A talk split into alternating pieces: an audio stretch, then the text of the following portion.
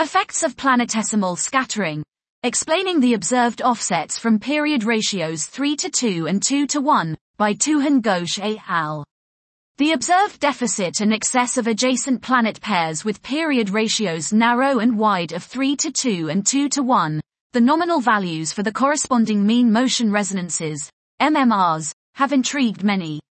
Previously, using a suite of simulations, Chatterjee Ford, 2015, showed that the excess above the 2 to 1 MMR can be naturally explained if planet pairs, initially trapped in the 2 to 1 MMR, dynamically interact with nearby planetesimals in a disk.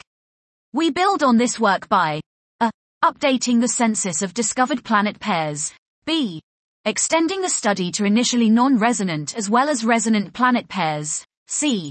Using initial planet and orbital properties directly guided by those observed. And d extending the initial period ratios to include both 2 to 1 and 3 to 2. We find that 1. Interactions with planetesimals typically increase the period ratios of both initially resonant and non-resonant planet pairs. 2. Starting from an initially flat period ratio distribution for systems across 3 to 2 and 2 to 1, these interactions can naturally create the deficits observed narrow of these period ratios.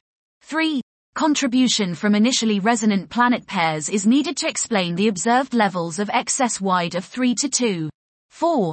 A mixture model where about 25. This was effects of planetesimal scattering, explaining the observed offsets from period ratios 3 to 2 and 2 to 1 by Tuhin Ghosh et al.